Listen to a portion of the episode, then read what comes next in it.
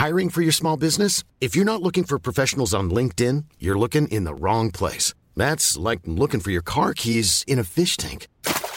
LinkedIn helps you hire professionals you can't find anywhere else, even those who aren't actively searching for a new job but might be open to the perfect role. In a given month, over 70% of LinkedIn users don't even visit other leading job sites. So start looking in the right place. With LinkedIn, you can hire professionals like a professional. Post your free job on linkedin.com slash people today.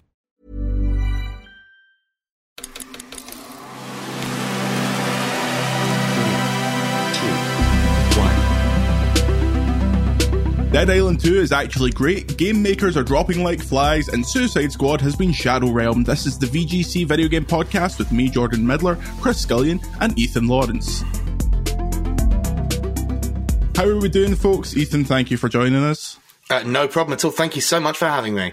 Where have we dragged you out of this morning to come and talk to us about crap video games? Uh, bed. You dragged me out of bed.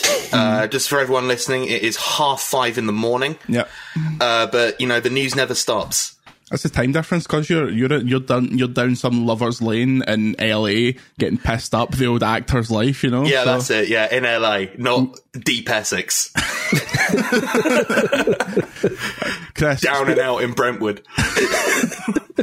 Chris, speaking of being down and out, how have you been doing? Been all, I'm, uh, all right, thanks very much. Um, yeah, just been plugging along. I've got a week off next week, so um, I'll be spared work, and also people will be spared my voice. Thankfully, in next uh, next week's episode, I would imagine. So, I mean, I imagine next week will be a tribute to Andy's trip to Japan, so I doubt I'll say two words. It'll just be him being like, "Oh, I was in the the Yoshi ride, mate." Um, but uh, as people that follow Dead, yeah, uh, when, when, I, when I was in Harajuku, just having a look at Akihabara, Akihabara, mate, they've got no fucking games.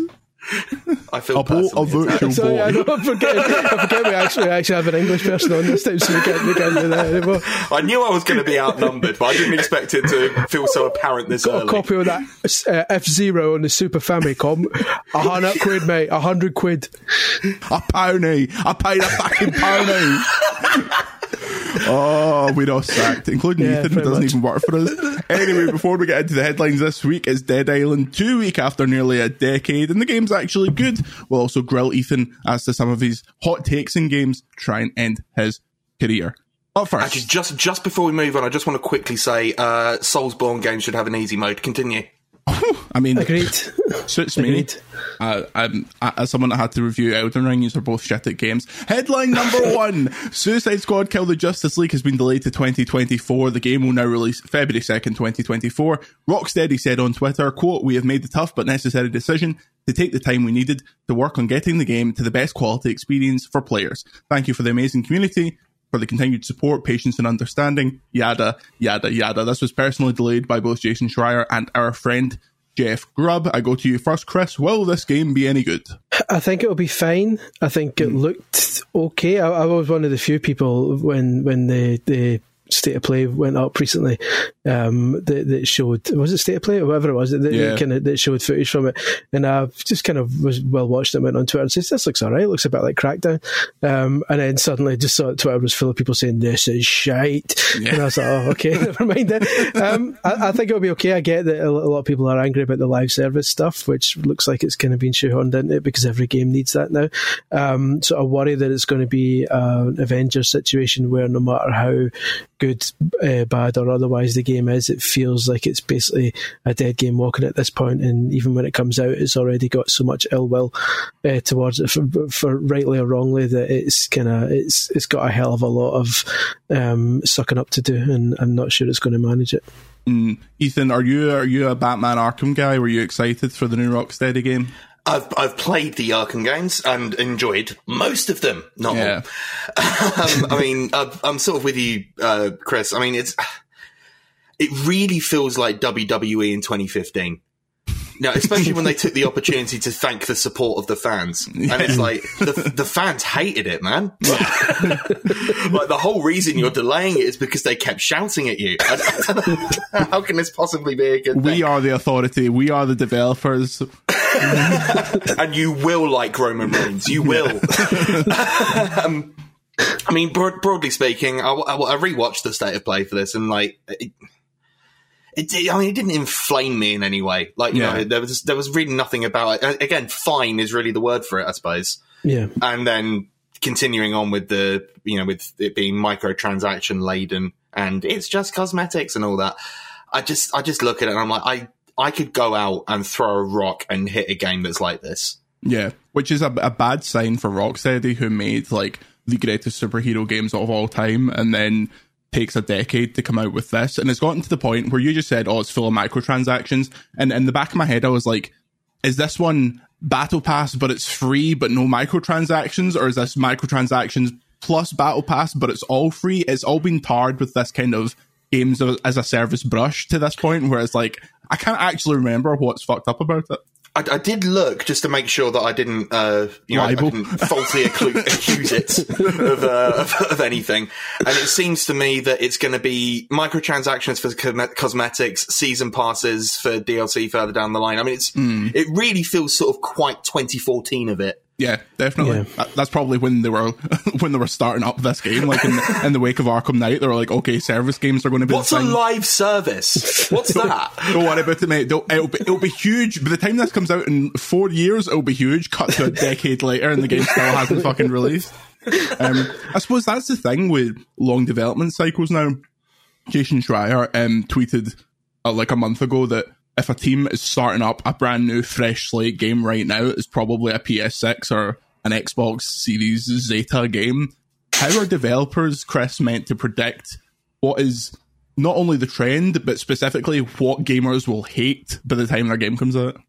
Um, I'm not sure. I think that's the that's the kind of million dollar question, isn't it? Where if they can, if if if a developer uh, is or publisher is, I, I would say savvy enough, but uh, let's face it, most most often it's just lucky enough Yeah. uh, to, to to pick the thing that people aren't going to be pissed off about. I mean, anyone who's decided to put like uh, to to start a massive four or five year project um, aimed at NFTs or the metaverse is in for a shock because I think in a few years' time that will uh, essentially be completely flatlined. So anyone who's going to put all their eggs into that basket is going to be a little bit fucked. So it's, it's just one of the situations where you have to kind of they have to look years and, and get the crystal ball out and go, is this still going to be okay by the time the game comes out? Um, and uh, to, be- to, to be honest, I don't think the live service thing's going anywhere anytime soon. Um, I, I don't necessarily. I don't love it, but I don't. I, I don't absolutely despise it like some people seem to. I think you just pick your games, um, pick the games that you're going to kind of stick to and play those, um, and just ultimately accept that we're, we're- everyone is now going to miss out on some aspects of some games, which is a shame, but such is life. I, I mean, we know the score with playing FIFA. We talk about it all the time. Like the the entire FIFA has completely changed to a point now where if you miss a promo or two promos, you come back and your team's completely um, underpowered. And especially as we transition into EAFC, I doubt that's going to go anywhere. I think there will be a a back not a backlash in the sense, but I think there will be more developers coming out. And I saw this a bit when I spoke to the team for Immortals of Aveum. They were like, no battle passes, single player as single player game, no microtransactions, all that stuff. So it's almost become like a reverse marketing beat where it's like, you know, those hmm. live service games that all you hate. Back in the day, you were like, give us more content. So we made live service. And now you're like, no, just no live service. So it, it's, it's a, it's a bit of a strange one. Ethan, do you think a year is enough time to strip all of that stuff out of the game, or at least enough of it to make people happy? I, I don't think that's their intention. Like, you know, I, I, I know you asked me a specific question, but instead I'm going to answer a different one. I, I, I don't think they're delaying it to take all that stuff out. I mean, you know, when it, when it comes to these sorts of things, like the argument often is with the case of sort of like, you know, cosmetic, uh, DLC and things like that, that it is optional, but it's like, well, yeah, it's optional, but they, they didn't put it in there for you to not buy it Yeah. and you know it's the, the industry is very steadfast in its ways i mean you, you were talking about sort of like you know live service sort of not going anywhere and i'm thinking to myself yeah sure but like with so many different games trying to monopolize your time it reminds me a lot of when all the publishers were trying to make mmos Yeah. to try and unseat world of warcraft and they couldn't because people didn't want mmos they wanted World of Warcraft. I'm not sure if there's a live service game yet that has had that kind of cut through, Yeah. but ultimately, we're not all made of free time. Maybe like uh, Fortnite and the younger end, like Fortnite and Roblox seem to be the games that are kind of unshakable at the at the younger end of the audience. For sure, for sure. I mean, I, I mean, yeah. I, they, I guess they sort of count as live service games. I don't know, because they have cer- Battle Royale. Yeah, I, I, would certainly say Fortnite. As Roblox is a weird. I, I, I, don't look at. I don't like to look at Roblox. It makes me feel I've uncomfortable. Been, I've been trying to, to get my head around Roblox because, by all accounts, um, let's let's be deeply cynical here. By all accounts, it's traffic. Um, yeah, it's a, it's a money and, shutting and, factory yeah, for us. And, like, I just can't understand what the fuck is going on. It's like uh, the, the, uh, the, it's the one game that makes me feel older than any other game. Like I, I'm an old man. As soon as Roblox comes on, I'm like I I don't get this. So, but, but it, it, appears that it is a. It's not just. It's not a live service game. It's a series of potential live service games because um, anyone who makes a Roblox game has the potential to kind of up um, update it with codes to, to get power ups and all this kind of stuff, and they're frequently adding new stuff to it. So in that sense, I suppose it's live service. If when you're getting codes that if you don't redeem them quickly enough, then um, you miss out on whatever the goodies were and all that. So there is that kind of FOMO element that a lot of live service games do have. Um, but yeah, I, I, it's just it's not for me. Yeah. But to your to your point earlier as well, I, I think one of the biggest issues that the industry has right now, and always has to an extent, is that they're not ever ahead of trends. They're almost entirely reactive. Yeah. Like you know, no one talks about Player Unknown's Battlegrounds anymore.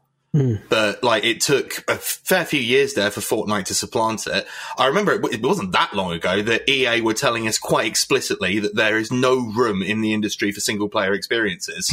Yeah, yeah, and, then and now Dead Space the enough, remake came yeah, out this year.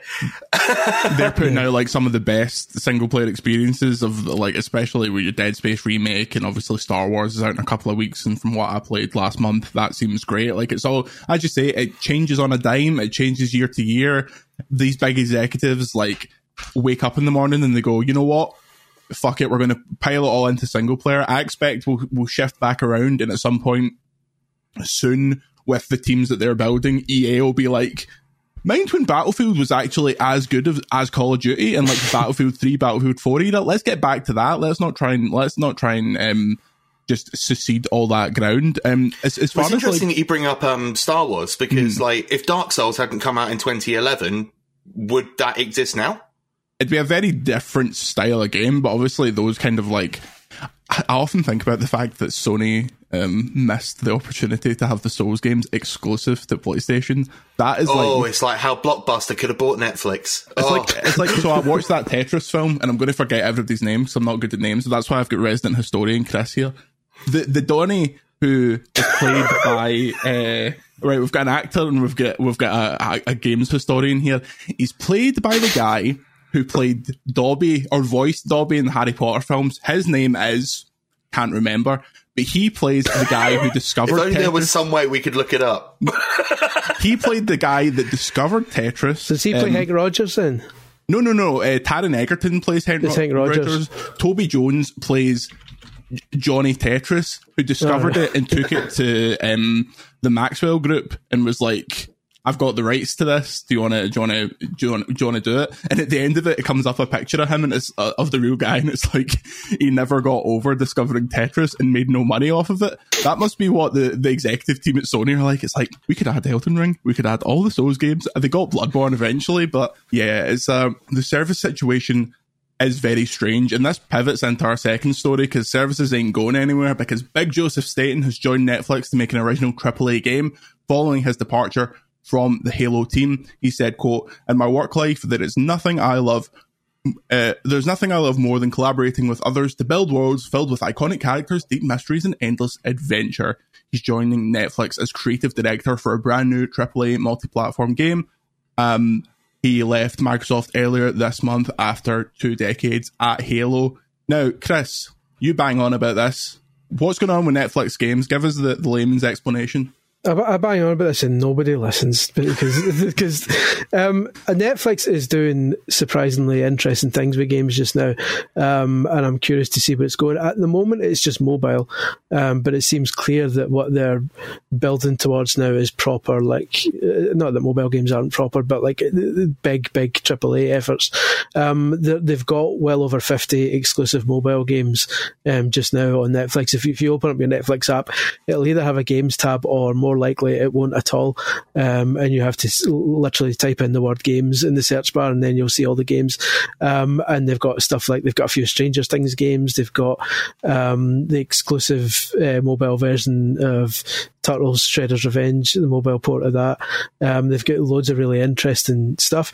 Um, and it feels like a slow burn before they actually suddenly go, "Hey, everyone, we've got fuckloads of games," and it, yeah. and it sounds like they're now starting the steps towards the big ones because they've got a game coming out based on that big sci-fi film that they're bringing out at the end of the year, which Star I can't Wars. remember. That's the one. the, the, kind of, the, the, Star the Star Wars um, knockoff, which we did a story on, and I've instantly forgotten. But that is getting is getting a game. Um, you've also got whatever whatever Big Joe's uh, moved on to. Yeah. Um, so got to imagine seems... that's a shooter. Got to imagine they like here, jo- Johnny Halo. Come on, do do do is a nice a nice big shooter. Well, he's talking Pick one of our uh, shitey IPs and do the OA shooter or whatever. I'm, I'm, to I'm to make a wild prediction here, a complete guess based on absolutely nothing. What what was his quote again when he said he was happy to be leaving and all this shit? Uh, happy to. He says he loves nothing more than collaborating with uh, build worlds full of iconic characters, deep mysteries, and endless adventure. Stranger Things third person action game. I mean, here's the thing though, by the time that comes out, is Stranger Things going to still be the thing? Well, there's there's another series still to come, and then they're doing mm. the animated versions. So, so, it sounds like they're they're going to keep the the Those Stranger kids will Things. be in their mid fifties by the time this game the, comes the, out. It seems they're going to keep the Hawkins verse, which is, a, uh, is either yeah. a word that I just made up. Um, going even long after those kids like get married and have kids. It, it, yeah. it seems like they're going to just create new characters in that same environment. So there's scope there for a kind of Alan Wake style Stranger Things game where you go to the upside down and like, the upside down.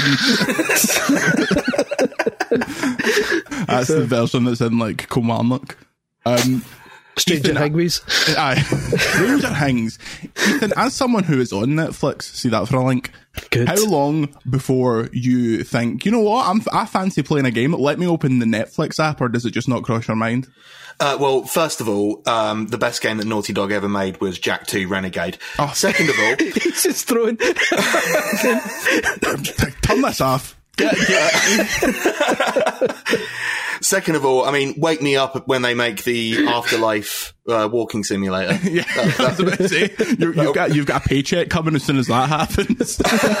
Can't wait for that. Um, I wonder if this is the right move for Netflix, with AAA development being the time and money black hole that it is. Yeah.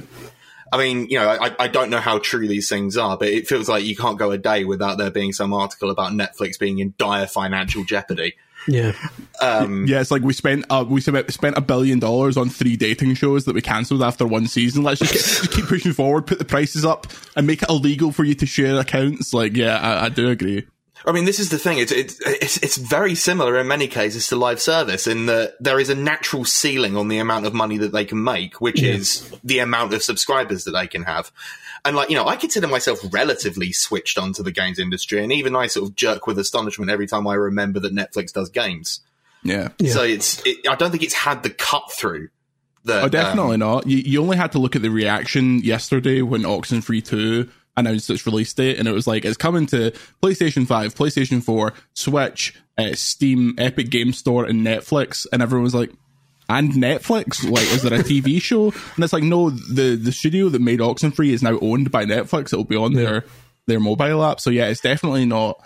As long as it's called Netflix, it needs a different. They need to spin it off as a well, different name. It needs to be called like thing. fucking game GameFlix. There we go. This is the thing as well. It, while it's making mobile games, it's all well and good um, putting them on their app and sticking them on the like because you go in the app and you find the game you want, and it basically sends you to uh, kind of blocked off part of the Apple Store or the Google Play Store um, where you can only access that game if you're a Netflix subscriber. So that's how they get around it. But when they're doing these big AAA games, like how is that going to work? Because they're not going to be able to stream it. Um, like Amazon Luna style. I nearly said Google Stadia style. Rest in peace. Um, but it, it, it, if they can't really stream it because most people watch Netflix through their TV with a TV remote, um, and nobody's going to go out and buy a controller just to play a Netflix game, so are they're going to release it on console and just be like a normal game publisher. Or so that, this is the, the, the other question we need to have answered is how are these AAA games going to be distributed? Yeah when I was reading through it, it, it, struck me that possibly the only way you're ever going to get away with it is if Netflix exists as a publisher. Yeah. Mm. Because I mean, I know a lot of consoles. I think I think most of the consoles current uh, have like Netflix integrated on there anyway, so maybe that's yeah. how it would work. But I mean, if if you're talking about multi-platform AAA, it feels like a really odd thing to do to just keep it in Netflix's walled garden. Yeah. As opposed to just slapping their name on the front and releasing it like a normal game. Yeah. It seems like you could potentially do it uh, if there is some function, at least in the PlayStation Store, where the PlayStation Store can tell, obviously, if you have a subscription to something to give you access to download a game. So it could always be the case where link your PSN to your Netflix account and then yeah. you go into the store and download 100 gigs of it normally. Well, it I've just like had a, a, terrible thought. I've just had a really, really terrible thought. Oh my God. Is it going to be something like fucking uh, SmackDown Two was the best wrestling game ever made? it's not that. This is genuinely. This is genuinely content relevant. Okay. I'm thinking to myself: you buy your AAA Netflix game, mm-hmm. you boot it up, mm-hmm. and you start to play the game, and then it says, "Wow, you know what? This would be going a lot faster, and you would have a lot more extra stuff if you were subscribed to Netflix." Mm. Yeah, that's how it. That's how they'll get you.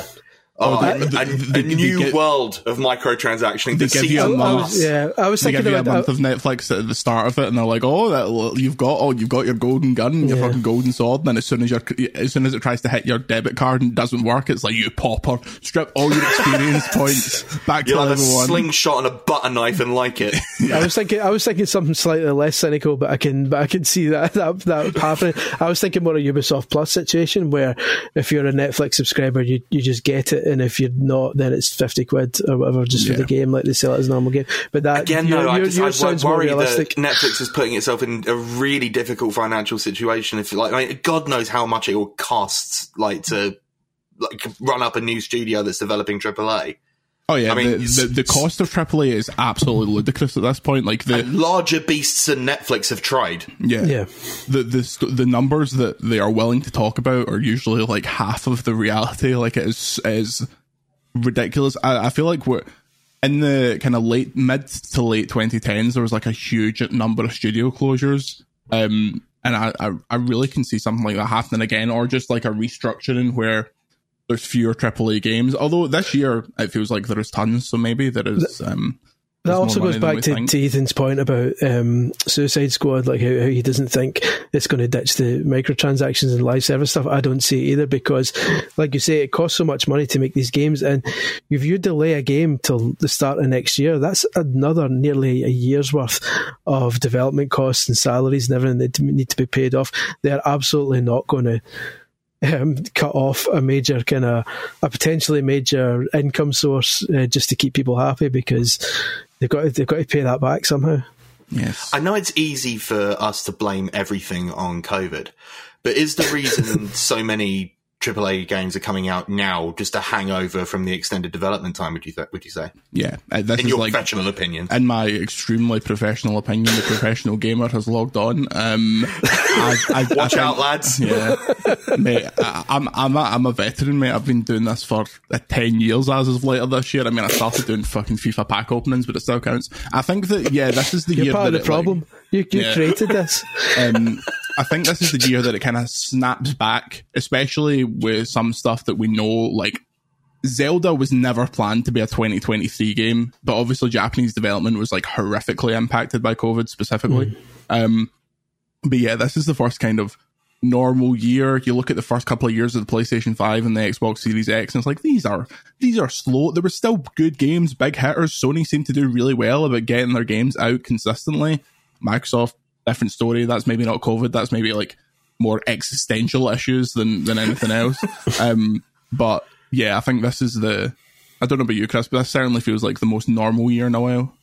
Yeah, and, and if if, if if if nothing else, it feels actually like more um, packed because all those games that were that were scheduled to release in 2022 because a lot of publishers thought, well, we're getting over COVID now, we'll be able to, and then as, as release nears to go, actually, let's bump this into kind of early 2023 just to be safe. So now we're getting like big games every couple of weeks now, and you, you yeah. can see what's coming up with Star Wars, then um, Arkane game, my, my mind's Redfall. Redfall, and then Zelda within each within two weeks of each other. Yeah. Um, it's just ridiculous, and it's so it's going to be pretty packed year. Um, but yeah, like like Ethan says, it's a hangover from COVID. They're all finally kind of starting to. Um, all the delays are, are kind of finally coming together, and, and we're just going to get a big game dump at some point. Big we're going game to, dump. Big game work, dump. The working title for this podcast. Someone that Netflix could potentially hire is Media Molecule's co-founder and the director no, of Dreams. Is, Ethan, what, what's happening here is Jordan is segueing uh, from one story to the next in what some would consider a professional manner. Um, it's one of my favourite things about the podcast. any time there's the slightest bit of opening, the conversation could be halfway done, but Jordan's like, "No, I've found my opening. We're talking about something else now." Well, what, what, I think, what I think we should do, let's let's let's sit and carefully watch as he does it again and see how seamless this is because um, budding podcasters and young children who dream of one day uh, shaving their heads. Speaking head of dreams, like Jordan, the director of Dreams has left Media Molecule. Mark Healey, who has been at the studio for 17 years, said, quote, after an incredible 17 years of co-birthing and building Media Molecule, I have decided it's time to fly the nest, set sail and chart a new course. Today is my last day at media molecule He's like a coiled spring, yeah, isn't he? It's pro. It's pro. It's pro, mate. It's pro. Vintage. It's vintage. Um, I'm like a young JR. The... Can, I, can I just question his use of the word co-birthing? Because that's not a very nice image at all. That's all. Studio is a big thing, and it, it, it, it, takes it takes a village. Um, Mark left a really nice note on Twitter. You should go and check out. But this just follows um, the announcement that Dreams would be ending a, lo- a big portion of its online support and general um, long term support on September first. Chris, what went wrong with Dreams? What's next for Medium me, Media Molecule? What's next for Media Molecule? I don't know if anything. I mean, I, have not played a lot of Dreams, so I'm, I'm not an, an, expert in it. From from what I understood, it was doing some pretty incredible stuff. The, the, the, people that were using it, I don't know what necessarily went wrong for it. It just feels like, for whatever reason, it didn't blow up in, in the same way as a Minecraft would, or, or something of that ilk. And for some reason, um, it just didn't click with um, you, you, didn't get a lot of people sharing a lot of thing, a lot yeah. of dreams content online, like they would share their Minecraft builds or, or, or what have you. Um, so for whatever reason, it just, it didn't get that social media kind of, um, it didn't jump on that social media train, hype train that, that a lot of other kind of creative games benefit from. Um, and so for whatever reason, the kind of, it, it just never really, I don't know. It's a shame because they they had multiplayer stuff planned and they had loads of other features planned for it, um, and they've obviously just decided, look, let's just cut our losses here and move on to the next thing because we're never going to hit the levels we were hoping to hit with this, which is a yeah. shame because by all accounts it's fantastic. It is. It is incredibly impressive. It's a bit too much. It's a bit too hard to really get through to that Minecraft level because Minecraft makes all the sense in the world. It's fucking yeah. building blocks, but Dreams you actually had to once you dedicated a night to sit down and learn it, it was like I can't believe this was running on a PS4. First of all, mm. but Ethan, did you ever mess about with dreams? What, what what's your take on this situation? I, I, I never messed about with it. I mean, I've I've heard about it, and yeah. but it seemed kind of. This is probably unfair because you know I, I, I haven't played it, so this is sight unseen. But it did feel like a bit niche. Yeah. If that's fair to say. And like, you know, we, we, have spoken about cut through before as well. Like, you know, I haven't played Roblox either, but I never stop hearing about that. Yeah. yeah. Whereas Dream sort of arrived and then I never heard from it again. Yeah. Uh, I, I, it's, I suppose it's always sad when like an online service gets shuttered like that because I'm sure the people who love it really love it. Mm. Yeah. And you know, it's, that's that's it's it's it's a shame, but you know, c'est la vie, as they say. Yeah, it's a it's a situation where you see a video of Minecraft and you see someone doing something, you're like, I get this straight away. I can jump in and play this. Whereas, Yeah. Ro- uh, same with Roblox, really. It's like, oh, I d- this looks hellish and horribly garish and technicolor, but I generally understand why this would be appealing to like a five year old or whatever. Um, with Dreams, it was always look at this amazing thing. It's like, oh, this is a cool recreation of a first person shooter. Then you learn how long it took to make all that stuff. And there was obviously just the technical limitations. I thought it was always insane that it never came out on PC. But on Yeah. the other hand, if you're on a PC, you already have access to engine tools. So it's, I suppose that was part of its issue, right? yeah. Like you know, if if if you are playing Dreams and you really, really, really like it, then at a certain point you're going to evolve beyond Dreams. You're going to want Yeah. to start making your own games that aren't in you know some PS4 walled garden. Yeah. I suppose got- it, na- it naturally handicapped its own maximum level of success. I suppose. And it's making me interested to see how um, Everywhere is going to do because it's basically, in a sense, trying to do. Uh, it's not not quite as, as extreme as Dreams, but with its promise that people are going to be able to build their own levels and build all this kind of stuff from scratch, like uh, uh, right down to an intricate block by block level if they want to. Um, it's going to be interesting to see if that can kind of hit the marks that Dreams didn't quite hit, Yeah. and whether the fact that it's this creation suite on top of um, a kind of live service third person action racing fucking thing um, uh, with with this Mind's Eye game that they're also releasing alongside it. It looks like GTA.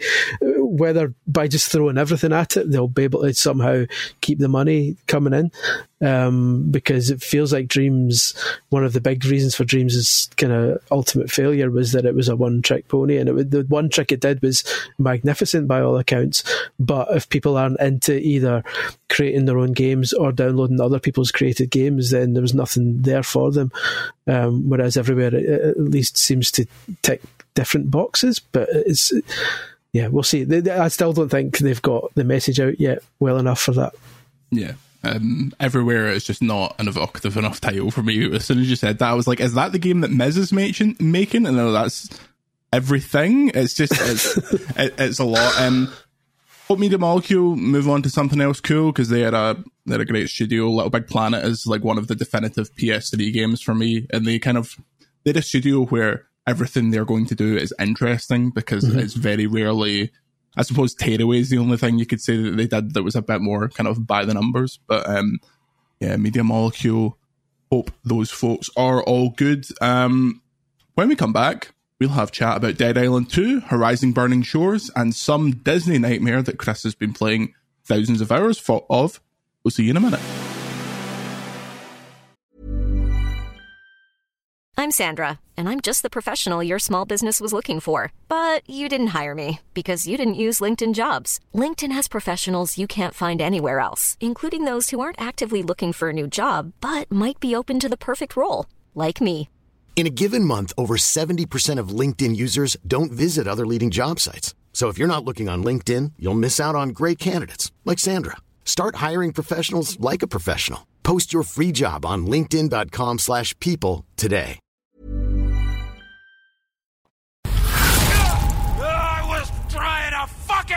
Help you! And we are back. Chris, stop the presses. Dead Island 2 is actually pretty good. Can you believe it? I can believe it because I, I I was uh, singing its praises multiple months ago, and people said "shut up," Yeah. and now and now it's finally here. And that was Uh, before no- you said anything. People I just know. tell you to shut up. on the tape. That- that's just how people greet me. Um, but um, now that it's here and it is actually good, I notice that nobody's retracting their, their shut up. But oh well, c'est la vie, I believe. I believe someone once said. Yeah. Um, but yeah, it's good. It's fun. I, I was look. I'm a, I'm a cynical man at the worst of times. I thought this is going to be an absolute bin fire, but it wasn't until we got the preview code. You were playing it, some other pals were playing it, and they were like, "No, it's actually it's actually rock solid." And I was like, "Okay, well." And I saw some footage of it. I was like, "That looks fucking gory as fuck." I'm well in for one of these. I set up Dead Island Two, the sequel to Dead Island One, way more than I expected it to be. So you're you're in LA, which kind of is a similar environment to like the island of the first game. It's all very uh, it's all very sunny and green. It's all very holiday like. You are picking up household objects, meat cleavers, hammers, and melee killing the undead through LA. Um, it sounds sounds super basic, but the thing that really sold it for me, this game feels like if it came out in 2008, and there would be a different situation because of graphical fidelity. But indulge me, it feels like a game that should that should almost be adults only because it's so fucking disgusting. Like the gore is unbelievable. It's like live leak shit. You will hit a zombie in the head and their eyeball will pop out and like the is it the stalk that holds your eye to the I can't, I can't pretend, I can't pretend to be a medical professional. yeah anymore. You get done for that last time. not, not Not since, the, the not since the incident. You'll be fighting this zombie and one of the eyes will be in and the other one will be like swinging on its cheek and uh, you just stop and you're like. They can't do this. They can't. th- Video games are for kids. They can't put this out here. That will, it will scar them for life. So that element of it is fantastic. Is that that's the flesh system they cry it? That's their their whole degradation system, which is very impressive, and the reason that most of the time you'll be encountering like two or three or four zombies, because any more than that, your PS5 would come crumbling to the ground because they're so kind of intric- intricately detailed. It reminds me of. Do you remember the TV show where they would? I can't remember the name of it, but they would get like his, historical weapons, and it's not Deadliest Warrior before before the. De- oh, go go, Ethan! Have you got it? I was about to say Deadliest Warrior, Oh. so- but you cut me off at the knees, as per Much like in Deadliest Warrior, I cut you off at the knees. Um, they would some like folded steel katana. yeah, they would get like the the the the kind of see through jelly body and like cut it with a big knife. Are you it- sure this isn't Deadliest Warrior? Because you're just describing Deadliest Warrior. I don't think it was deadly because I, wasn't I, I Deadliest. know it's it's Muppet Babies. yeah, That's the one. but it, it's like that. I see a lot of clips on it in TikTok. They would like shoot a shotgun through this jelly body, and you'd see how it, it would explode. It's the game is like that. It's the, Deadliest Warrior. I'm, I swear down. It, sound- you it sounds very, about- it sounds very Deadliest Warrior. I'm, I'm not. I'm, I'm not sure. Um, I'm just gonna after the podcast. I'm just gonna edit it. So I'm like deadliest warrior. It was. It was Confirmed. um, so the it got to the point where I would kill a zombie with a katana, and then I would just go around the body, chop every bit of it off. And I'm like, this is the this is the makings of a serial killer. Like, what am I what am I actually doing here? Um, so that that element of of it is great. The characters feel like they could be a bit more fun. I played as a guy who looks like the rapper um, Lil Pump, and I was like, okay, this is where we're going to get the cringy millennial, uh, millennial, showing my age, the, the cringy Gen Z dialogue. It's going to be all TikToking and doing doing the fucking woe and shit like that, and it's it's quite buttoned up, which was disappointing. There's there's returning characters from the earlier games, um, which are which are more fun. But Ethan, any history with this series? Any interest in picking this up tomorrow? I think when it comes out. Uh, not tomorrow because like don't don't buy new games, lads. Let's just just wait for it to come out. Like, wait for it to come out. Leave it a month so they can fix what's broken. Um, to be honest with you, uh, I had zero interest until you started talking about it. Yeah, Uh, it actually sounds quite good. I remember Dead Island One, and I remember it being very very turgid. yeah.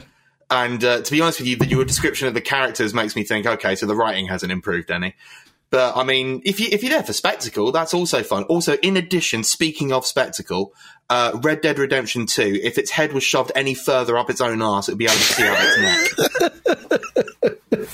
The guy's dropping bombs from Oh, multiple Chris, we shouldn't take that. They're talking about our boys. They're talking about fucking Scottish, the They pride are. of Scotland. What is this? Paint a fucking salt iron on my face in a second. just to just to make everyone at home clear, this was written in to the running order. Like right at the top, it says, "Oh, we're going to try and get Ethan cancelled with his video game take." And then I tried doing it, and suddenly, oh, Braveheart. Calm down, lads. What I will say about Dead Island is that Yeah. they, they, they, have greatly improved the combat. Yeah. Because uh, one thing that annoys me about the game is that they should have called it Dead Island 3 because these pricks are pretending that Riptide never existed. Um, but that, that, that Chris aside, Scullion is the world's only Riptide truther. He's like, don't forget about it. Riptide apologist. the, um, and also, also, but slightly happy that the pre-order gift this time is at least in game UK stores was a little plush shark instead of a, a half-naked like torso that being Decapitated decapitated. torso, yeah. God, I remember that. oh um, man. Yeah, so they, they learned that lesson and then Fucking some. glory days, man. Um, Fucking the but co- attitude era. I, I like the fact that the, in the original game it had like analog stick um, combat, which was really quite. It was a good idea in theory, but it was really clunky. Um, where you had to move the stick in one direction, and then the other direction to swing in that Yeah. specific. And it was okay, but it was it was quite. It was really slow and and and the the combat, the melee combat at least here is is quite slow as well, but kind of deliberately because they obviously want the player to eventually become over overwhelmed by zombies, and so they want to keep their distance and not just go in battering a button. Um, so it's deliberately slow melee, and which kind of makes the gunplay more satisfying when you finally get guns a, f- a few hours in. Um, but yeah, it, it feels improved. It does feel like an older game, which nowadays is is is a nice thing. Um, it's not like it's not like every two minutes you're, you're you're told, oh well, actually, if you pay some real money, you can you can get this this this kind of you can get steroids to boost your abilities Yeah. or any shit like that. If you It's just subscribe to Netflix, you can get an Subscribe XP to- booster. exactly. Um, so it's not that. It's just fun. It's just a daft game. It is it is the epitome of a seven out of ten game. Yeah, Um, it's a it's a it's a very it was a weirdly meditative experience. It's like this is a a game that knows what it is. It's like we talk about all the time, where we scoring games on what they're trying to be or against this like ideal of what a game is, and it's yeah, it's it's great fun. It's it's it's a nice palate cleanser considering what's coming for the rest of the year in terms of these massive long scale long term like massive scale open world games. It's it's not open world it's like the LA's like broken up into kind of levels which is which is an interesting way of doing it. It makes the actual level design a bit more cohesive because you're not having to force really long roads between everything. Um but yeah it's it's solid. It's weird though because it's like it feels so out of time I, I can't remember whose review it was but they were like in Dead Island 2 it's always 2011 And it's like yeah it does have some of the vibes of a game from that kind of era but it's not I do want to pull you up on something. go on Uh, you described in detail severing all of the limbs off of a zombie. Yes. And then a couple of sentences later describe that process as meditative. yeah And I'm starting to think you have serious problems. Oh Like, mate, uh, You just extremely start? bit- it's- I mean, I only know I only know a couple of video games journalists, and you start to worry me now that I've been exposed to you for 40 minutes. Uh, it's just, just the, it's just the ones that work at VGC. It, it takes out of you. I, I was I was quite a normal person before this. Um, What, but what I will say about the dialogue is because we, we, we talk about like the main characters, kind of the, the dialogue with the main characters usually a bit. But, but from, from what I played, bear in mind I've only played like three or four hours of it in the, during the previous stage. A couple of the characters are quite funny, like the, the, the kind of characters you interact with during cutscenes. Oh, yeah. But they're these kind of characters that can be quite grating if you don't kind of get the joke. Like one, there's there's a house uh, for, full of YouTubers at one point, or that was full of YouTubers before half of them ran away. Um, and there's bits in the house. That's kind of my favorite bit of what I played because the, there's like a a fake apology written up on on a on a whiteboard, and like as if as if a YouTuber was about to sit in front of it and say, "I'm saying this from the bottom of my heart." And so the script's all written on the whiteboard like a fake apo- YouTube apology, and then you meet a YouTuber who wants you to kill zombies for her, um, so she can film it and put it online to get uh, more likes. But she tells you, "Don't swear or do anything violent for the first ten seconds because I've got a copyright strike um, already." And then if you do something like that, it's like okay, that, that's that's quite what. Yeah, I, I- I did quite like the writing at times. Um, that feels more sort of like level two than level one writing. Like, you know, yeah. I- I- Yeah, when you talk about the remedial at best writing style of uh, video game development, at least Yeah. they've actually taken got because a lot of games, and I th- I'm sure you, you you both know this to be true. A lot of games would start with the idea of, oh, what if there was a house full of YouTubers in a zombie apocalypse, and that would be the, that's the end of that. that's the joke. Yeah. or all, all Yeah. of the references would be like to YouTube circa 2015. Like it wouldn't be it wouldn't be like contemporary stuff. And, Who likes Ninja? Oh yeah, yeah. Peanut butter jelly, like a, a peanut butter jelly time costume hanging in the wardrobe. You know, mate, that's- Sneezing panda in the background. um, but no, it, was it was fine. I, I I liked what I played of it, and we'll, we'll happily be playing through the whole thing when I get three seconds to myself. Yeah. Well, full review on VGC, and tomorrow on launch day, I'm sitting down with some of the crew from Dambusters to have a bit of a pub chat. I have questions. I want to know what the fuck's been going on for the past 10 years? What have you been doing? Well, that's, Or that's, Riptide, exactly, what, that- that's exactly what I was going to say. Is that exactly we've been playing Riptide? What have you been doing? Um, We've perfected it now. You can't buy it anywhere, Because I spoke, I spoke to one of them um, for an interview a couple of weeks ago, and they said like this. This has almost been a blessing in disguise. This reputation that the game's had uh, for being like in development hell because they only stepped in like two or three years ago. It's like someone was developing it, then it was scrapped, then someone else came in to develop it, it was scrapped. Sumo came in to develop it, it was scrapped. And then they gave it to Dambuster and they basically started from scratch again. So to all intents and purposes, this game has had a normal two or three year development Yeah. cycle.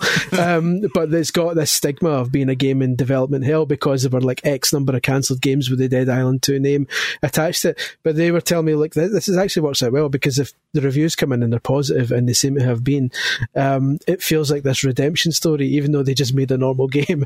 like, it seems like they, they've, like, they've salvaged this, this, this burning, uh, this, sinking ship. And it's like, well, we just made a boat, mate. Speaking of boats, Don't. What, what? Speaking of boats, what's next?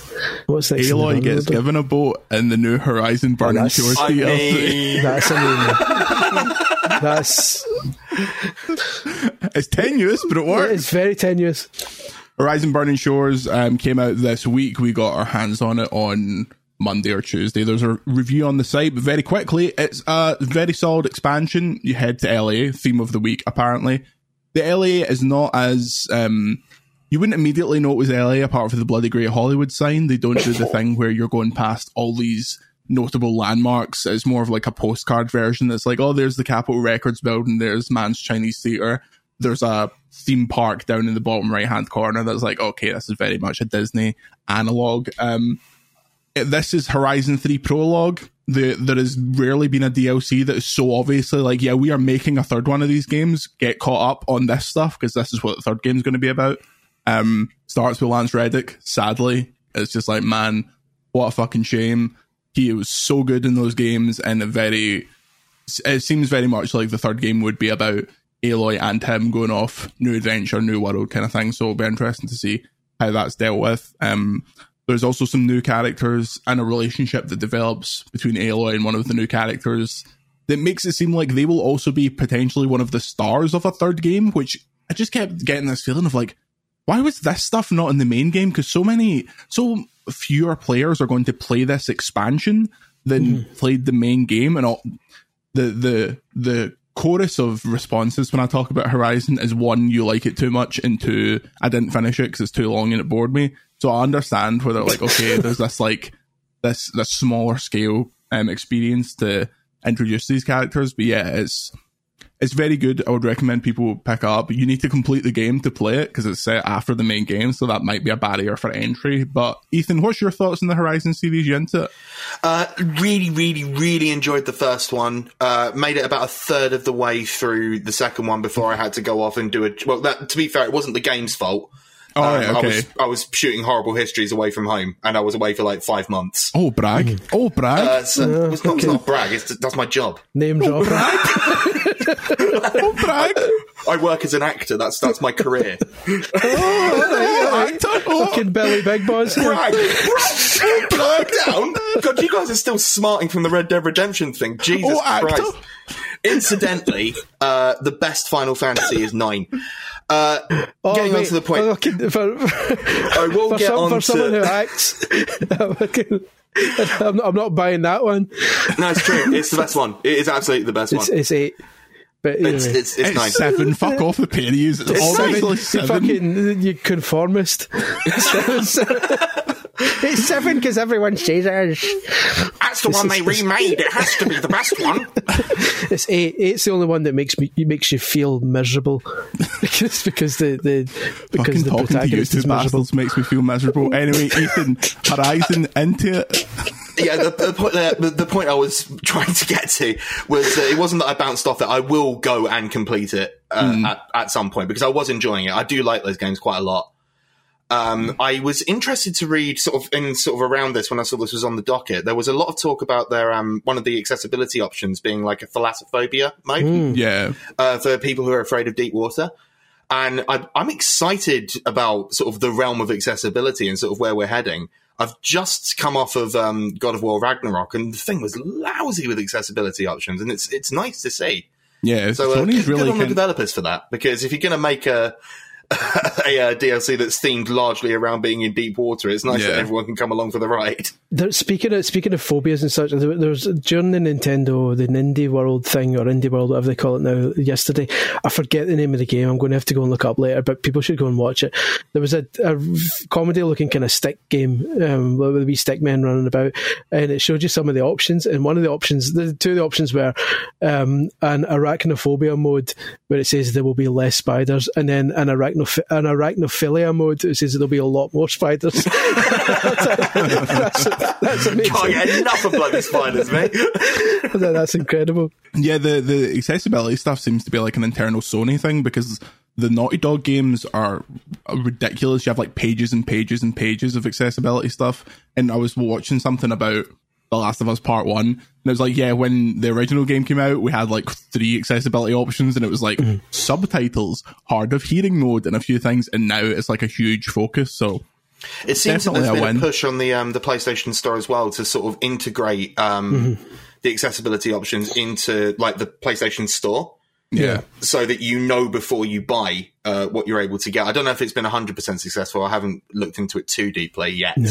But I mean, again, it's all a step in the right direction. So, you know, good for them. Sorry, we were talking about uh, Horizon. Sorry, I derailed no, that accessibility is more interesting than that. Well, it's going to be it's Um, going to be interesting when the new Final Fantasy comes out because I've seen some backlash already from some people who are kind of um, accessibility kind of campaigners. Um, I, I saw I think Laura Kate Dale was kind of was complaining about the potential the, the fact that it's got these kind of easy modes and aids and all that kind of stuff, but you have to apply them to your character like um, yeah, I like think it's like it's like a it's a consumer it's like an accessory that actually yeah, takes and you've only got you've only got one one or two slots, so you can either turn like either turn off the. I'm, I'm making this bit up, but like if, say I had QTEs and you have an option to skip the QTEs or instantly win the QTEs, for example, you can uh, equip that as a slot um, rather than just being an option because you maybe you're not very good or, or, or whatever uh, disability you have prevents you from being able to react quickly to a QTE. Um, you have to actually equip that to your character and, and kind of therefore lose a slot that could go towards something else. So it's going to be interesting when it comes out to see how that's handled because I think there may be a wee bit of backlash. Yeah. Um, just quickly before we come to the last chunk of the show, Chris Disney Speedstorm. This is a Chris Scullion joint. it's a Chris Scullion joint. Um, I, I like it. It's, it's. I'm not sure how well it's going to do because I don't see. I don't see a big community around it yet, the same way that Multiverse has had. Well, we saw how that worked out, and the same way that Disney uh, Dreamlight Valley currently does still have. Um, it's a cartoon game, so it's your, your, your basic kind of Mario Kart knockoff, but it actually it's really good on the track. It's like uh, cartoon games are my, my genre, they're my kind of my, my guilty pleasure. And so I've played like far too many I'd, I'd care to mention over the years, and this is one of the better ones in terms of handling stuff. It's up there with like Sonic and All Stars Racing Transformed. It has that kind of drift. That the, the drift has that feel, and it's really, really well done. Um, the, the characters are really well designed. Everyone's got their own voice acting. Everyone's got a unique special move, which gives them a proper. It, it does let you actually think maybe I'll go with this guy, and instead of just picking Mickey Mouse because it's fucking Mickey Mouse, you go maybe I'll go Mike from Monsters Inc. because he's got a door that you can go through to to zip ahead in the track and all this kind of shit. The only sticking point is that it's entirely built around live service. Um, and it's Gameloft so it's a particularly egregious form of live service. And I said in the review like Gameloft go in completely different directions when it comes to how they handle this stuff. You've got Dreamlight Valley is actually really quite mild when it comes to microtransactions and stuff. And when it goes free to play it's going to be interesting to see what they do because um, it's actually pretty you can play that game in like an Animal Crossing game and never be bothered about oh maybe you want to pay money but you can just kind of get on with it. Whereas they've got like a couple of Disney mobile games which is just fucking impenetrable if you haven't been playing it since like 2016 because you turn up and go, oh, here's here's Mickey and here's Goofy and here's 4,000 other Disney characters who are all locked and you need to pay 20 quid for each character. And it's just like, no, I'm just not interested. This is kind of in the middle, but more towards Dreamlight Valley, and uh, it, it's fine. It works totally fine as a racing game, a kart racing game. I love it um, in terms of its gameplay mechanics. It's just some people will clash. Uh, quite strongly with the with the kind of unlocking characters with shards and playing daily tasks to get um, upgrades, equipment, and all this kind of shit. Um, that's going to annoy some people. All that fun stuff. Um, Ethan, at the risk of your career, are you a Disney guy? Uh, yeah, it's fine. Yeah, Disney bother them. answer. I mean, yeah, I mean, it's just like same as sort of sort of anything. I, I I I don't get sort of tribal around sort of like you know massive multimedia conglomerates Why not? because uh, I Have might want to I might want to get a job with them at some point. Uh, What's your thoughts on the BBC? Anyway, get rid of the license fee. That's what I reckon. I don't like I don't like feeding my children. Every time BBC, please let it live because I need to I need to eat. you need that, you need that bad education money to keep coming in. Every time, Yeah, that's, that's that's been flying in over the last seven years. that's that that's that up to date reference. look when that show came out, I was in high school. It was, it was a very big. It was it was the thing of the time. So that's those are my references. Um, You should I be asked- watching horrible histories, I tell you. Oh, brag. Oh, be watching- you should be- oh, you should be watching the- you should be watching the- oh, oh, it's Sonic, sir. You- You've got a job. Oh. You should be watching the latest Magic Mike. That's. Uh, I didn't even mention that. Yeah, Al I know. Scullion. I'm- I'm mentioning it. I'm- Bragging I'm- on my, I'm- my, I'm- my behalf there. I'm doing my fucking job and and and bigging up our guest in, in, in, in the hope that he'll, he'll actually decide to come back one day. I- and I we'll- in I'll- the I'll intro, you an didn't even mention who I am or what I do. I know you're That- just There's gonna be- either- there's gonna be loads of but people who's gonna be like, who? It could be argued. It could be argued that those people are ignoramuses, Thank and they, you. they- and they should know who you are. And if they don't, then hell mend them, as my granny used to There say. he is, Big Scott Hall with the assist. All they're going to think is, who is this guy who isn't Scottish on this podcast who keeps saying terrible things about games I like? Well, that's the thing. I try to bring our guests into the environment, which means unfettered abuse and a, a, a slagging match throughout. I, I Go don't- watch Magic Mike's Last Dance. Available Well, soon I- I on mean, um, Blu-ray. I- I'm admittedly Spawn. not. I'm admittedly not the demographic, so I've not seen it yet. Um, what, oh, do you not like love and comedy? Sadly not. he's done you there. He's I fucking don't, I, don't, you I, don't mind, I don't mind a bit of comedy, but I'm strictly non-love. Um, but do you, I mean, uh, are you? uh, What's your role in, in said movie? Because I've been really curious. Is it- Do you do you get get the kit off, or are you just uh, support? No, we, we wanted people to, to, to come and watch it. Um, no, I, I, I play the stage manager of the show, so a lot of the Oh. time uh, is me spent in a little booth, like pretending to press buttons and cue lighting. excellent, Uh, it's, it's very good. Yeah. And at one point, Channing Tatum gives me a big old kissy on the head. Oh, does he? Oh, bet you've Yeah. not washed your head since then. I wouldn't. Uh, no, it's filthy. Does he? Does he? Does I've never seen any of the Magic Mike Mile films to be honest. Presumably, don't they don't go all the way like visually because that would be like no, it's just cock out extremely the entire time. Does he? Just swinging their lads about. Does he get out the, Does he get the Tatum pole out? You know, nothing, no- nothing like that. It's not. It's like Just let him do his work, Ethan. He was setting that up. He was setting that up for about 15 set minutes. I really thought that was after he said to- I was- Tatum pole, you were going to have some kind of amazing segue into the next section. Oh, I, I was up till half three in the morning thinking of that one. I'll, I'll be honest.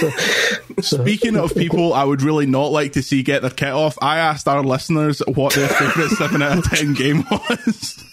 That'll have to work for now. Um, listen, we listen, had, they're all, For they're now, you're not going to go back and fix it, are you? Nah, as soon as this podcast is done, it's a Pete Donaldson problem, I'm afraid. Uh, favorite three star, seven out of ten game. Chris, you said you would you would think about it. Did you think about it, or did you just uh, sleep in your coffin like usual? I did think about it. I, I, there are two seven star games I would like to Seven, uh, stars. stars, seven out of ten. Oh, I- that's a belt. That's like me reviewing a The PlayStation only, game. the, only, stars. the only seven star game is WWF No Mercy. Yeah. Um, the, the, a couple of seven out of ten games from my past. I love Cannon Spike on the Dreamcast, which is a kind of part shooting game, part it's like a top down shoot 'em up, but then there's got melee in it as well, and it's got Cammy from Street Fighter in it. It's got Arthur from Ghouls 'n Ghosts in it. It's got Mega Man in it, and they're all playable characters, and th- that's awesome. But the big one, the seven out of ten for me that I would love to see return is Excite Truck on the Wii that to me is uh, it wa- was massively underrated at the time. And if it got a wee f- HD sheen and about a bit of 60 frames per second, I think a new uh, audience could discover that and realize it's just kind of mental fun. Five more people. Ethan, what was your choice? Uh, I, I've sort of gone for most recent and all timer. Uh, the most recent one was uh, Evil West. Uh, Oh, yeah. the, the the best game from 2009 that came out in 2022. uh, if you if you're in for a bit of mid tier Xbox 360 jank, I can't I can't recommend it enough. Speaking It's, my language. It really, really, it scratched that itch that I didn't realize I needed. It was really good. But I was flicking through, um, like just the, the piles of old games, uh, specifically from the PS2 era, because I mean, that was, that was, that was the dog. And, uh, my eyes alighted on two titles that I'd like to share with you. The 1st being Stuntman Ignition, Yep. which I remember playing the absolute shit out of Yeah. back in the day. I loved that game so much. But the one that really got me because I just remembered how interesting it was. Peter Jackson's King Kong, the official game of the movie. That's not a bad wee game. Yeah. That is a that is an interesting little game because on the face of it, like oh, movie tie-in, it's probably mm. going to be absolutely by the numbers. But no, it's really interesting. Like ammo is severely limited. There's Yeah. no on-screen HUD, so you press a button. And not Adrien Brody says how many bullets he's got left.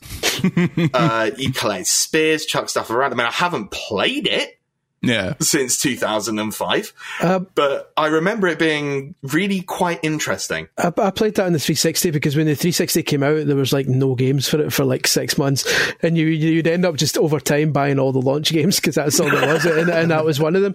And uh, yeah, you're right. At the time, I was like, this is actually because at one point, like you could you could set a spear on fire and then set fire to the grass, and and it would slowly kind of burn through the, the entire like an entire field would all go ablaze. And I'd never seen that before in the game.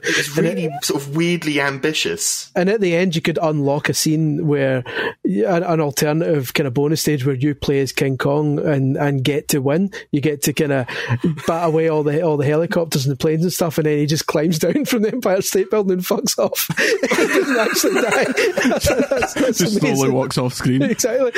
Well, the Incredible, Incredible Hulk, Hulk music, music plays. playing in the background. There we go. A double reference. Ethan, are you somewhat disappointed that the era of like terrible film games is over? So you- there, there's perhaps less of a likelihood of you getting a wee cameo on like Magic Mike 3 on the Wii or something like that. that's that's not the reason why I'm sad that era has ended. I am sort of sad that it's ended because like King Kong's a good example, but like you know those games used to be a lot of fun. yeah. Like you know it used to be made by you know mid to low tier developers who would like churn them out sort of at a rate of knots.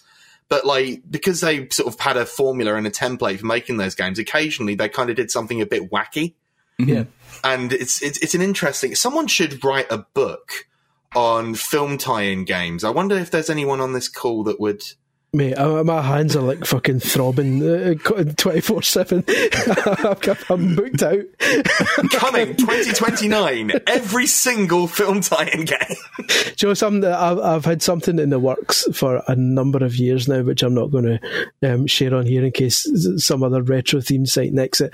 But it's it's similar to that, but not identical to it, and it's been a passion project of mine, which I've been beavering away on. So maybe in the coming months, people will find out more about that. But it's about tie-ins, but not film tie-ins. Ooh. Watch this space. I just Indeed think tie-ins. I'll tell you think- off air. I just think it's telling that you referred to VGC as another retro themed site, as if we are a retro themed site just because of the people that fucking work at it, you Listen, old bastards. When, when, when I when I when I write, everything I write is retro themed, even if We not have- directly. Okay, we got a million responses for this 7 out of 10 thing. I want a yes or no from each of you when I tell you the game if you think this is a banger 7 out of 10. Right. just before we get into it, people who maybe not, didn't see go. it, Jordan selected uh, Deus Ex Human Revolution, was it? See, I, I selected Human Revolution, and after thinking about it, I was like, I probably like that a bit more than a seven out of ten. But if I picked the actual game that I'm famous for seven saying as a seven out of ten, I'd get arrested. So let's. Tell you before con- you go on, tell you another one that didn't get mentioned. I didn't see Epic Mickey. oh yeah, Just Warren, going the, the- the, the game that nearly drove Warren Spector away from making games for the rest of his life. Exactly. Seven out of ten. Yeah. Simpsons, Simpsons game as well. Okay, I'm done. This game's alright. Yeah. oh yeah. Weird situation where every platform had a different cover. Anyway, we're in the fucking weeds here, right? Yes or no? Seven out of ten banger. Lost Planet Two. Never played it. Yeah, it's all right. Uh, apologies to at at Mick and Twitter for that. Um, at Death Not Jesse, uh, Robert Ludlum's The Bourne Conspiracy or Xbox 360. Having just having just waxed lyrical about how much I like film video game tie-ins, didn't even know that was a thing, let alone played it. Yeah, I, I, I was aware of that one, but I'm pretty sure that was quite limited in terms of gameplay. Um, R- at Ryan Big Mac, John Woo's Stranglehold. That's, that's a yes for me. Yes. very much so. That's a, that's a, a bang on seven out of ten. That, Uh, that's and- one. Of, that's one of really quickly. That's one of my favourite um, autograph stories. Where I think it was Ryan King and official Xbox magazine at the time um, got his copy of Stranglehold signed by Kurt Angle for no reason at all. I mean, really, you should have got it signed by Ric Flair if you're going to get a John Woo game signed. Oh, that's true. Oh, very good. It's true. Nick Verge from Pop Agenda says Days Gone. Days Gone's not a 7 out of 10. Days Gone's like a 4 out of 10. Way! I never played it. I never played it. I had You no think Days inclination Gone? play it. Uh, fine. I, I, I guess it's a seven out of ten. I mean, I, I didn't hate it. that game's that game's a bag of balls. I didn't hate it. It's fine. it's all right. That was the, that was my BBC review. A bag of balls. I worry that this is going to be the most contentious thing I've said on the podcast. That Days Gone is This basically goes all right. fine. yeah, you're, you're going to get so much speak- abuse. Speaking of Sony games that could be arguably said as a bag of balls, our friend Stephen Powell from the BBC says The Order 1886. Either you've played that? yeah, But, What do you I- think? 7 out of 10? It was not okay. even It was, approaching a seven out of ten. Correct. It's extremely it's seven seven minutes long. the, the, the world's shortest game ever.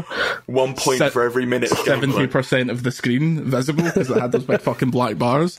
And One there's point for every werewolf that was in it. Well, yes, there is one That, part that, of that, that game, game, that's that a- game was actually just um, bef- ahead of its time, and that would actually work really well on those ultra wide monitors now because it would fill them properly. play it in IMAX. Um, uh, someone called at Danielle Partis, never heard of her, says Star Wars: The Force Unleashed. I think that is that is the quintessential seven out of ten game, if you ask me. Tell But you not what, on the though- Wii. Not on the Wii. Oh, never, never mind it. I'll, I'll, I'll completely, Chris I'll about completely like, not the say what I Wii was was a about to say. ten. The Wii was the the Wii version was the definitive version. Bring it back. It's funny because the Wii version and the, and the 360 version were completely different. Yeah. Um, and I quite preferred the Wii one, but I appreciate most people didn't. Of course, So it did, yeah. I'll- I'll Nintendo hold- I'll Stockholm hold fire. syndrome at that point.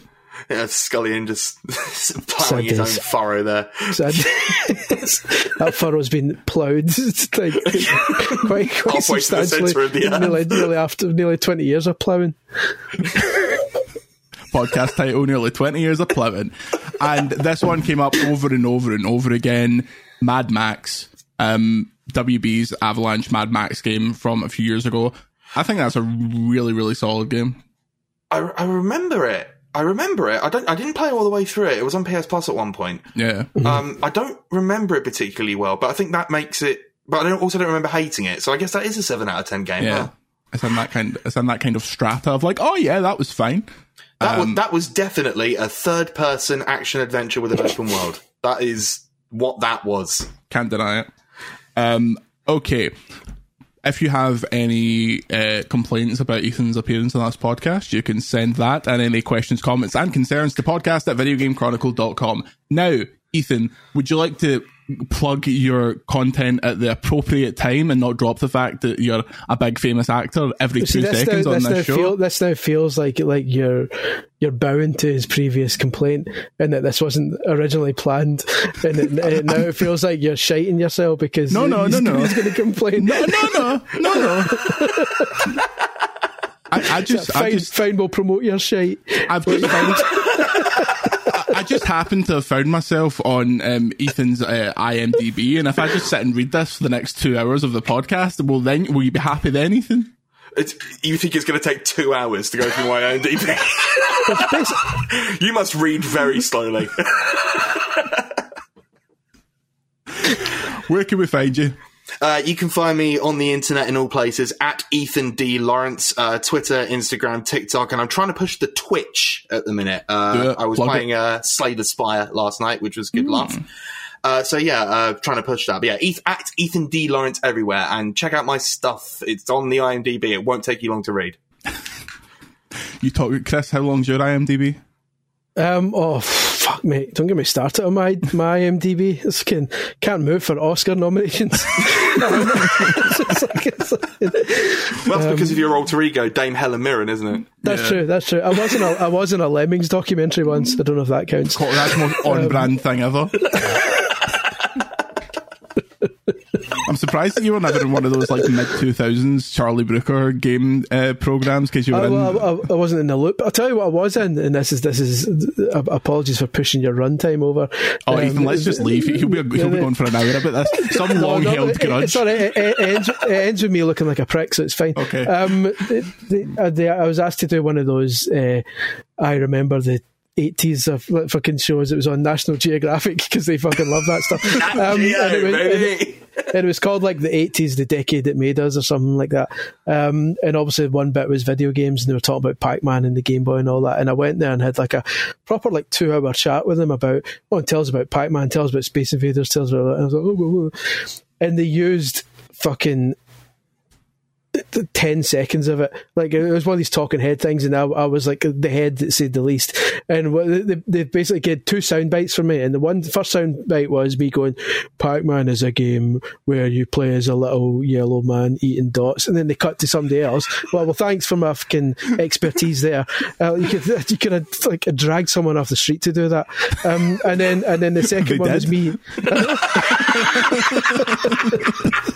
and then the second one was was me saying, "Oh, apparently uh, the the creator of Pac-Man says that it appealed to women because uh, they liked eating, um, and and and that was why he thought women liked playing it." I'm like, so so you exposed me as an idiot, and then give me one sexist joke, and that's that's the only thing I fucking contributed to that whole show. Um, That's, that yeah, sounds like it was edited IMDb. by one Jordan Middler. That's exactly how I would you up. What were you doing in the mid noughties? I, I was in pri- I was in primary school at that point, so I was in, I was in prison. I was doing a pen stretch. Thank you for listening to one of the more chaotic episodes of the Video Game Broken podcast. You can follow me on Twitter at Jordan Middler, Chris at Scully1888, and Ethan at Ethan D. Lawrence, VGC at VGC underscore news. We'd like to thank the great Grant Kirkhope for the VGC podcast. Can I very quickly, very quickly recommend people go and watch Series 8, Episode 4 of Doc Martin, the episode entitled Faith, because I believe it stars one Ethan Lawrence. I, I would say it's one of the the most uh, heartbreaking performances you'll ever see, uh, man, woman, or beast uh, portray. I also would much, I, I would like to I'd like to back that up and um, also make sure you check out uh, how to talk to girls at parties and look out for John who uh, was the the seminal cat. Could you have told me you played a character called John in that, Ethan? Uh, I could have done, but I didn't. Because I didn't think you'd be interested. I have a third nipple in that one. I orgasm with it. Watch the film. Why have we not spent the entire po- anyway? I know. uh, Oh, we, because even, apparently it's bragging! we don't even touch on the fact that the, the fucking this Magic Mike guy's called Woody, which is as, as as blatant as you'll ever hear. They might just Ooh, call, actor. call him fucking Johnny Knob. Right, Johnny say, Knob. fucking speaking of Johnny Knobs, Chris, say goodbye. Goodbye. Ethan, say goodbye. The Last of Us is one of the most miserable experiences I've ever had. I, I agree with that one. I agree with that one. Might be miserable, still one of the greatest games ever made. We'll see you next week. Goodbye. I buy my doors off the internet. VGC, a video games podcast, is a Stak production and part of the ACAST Creator Network.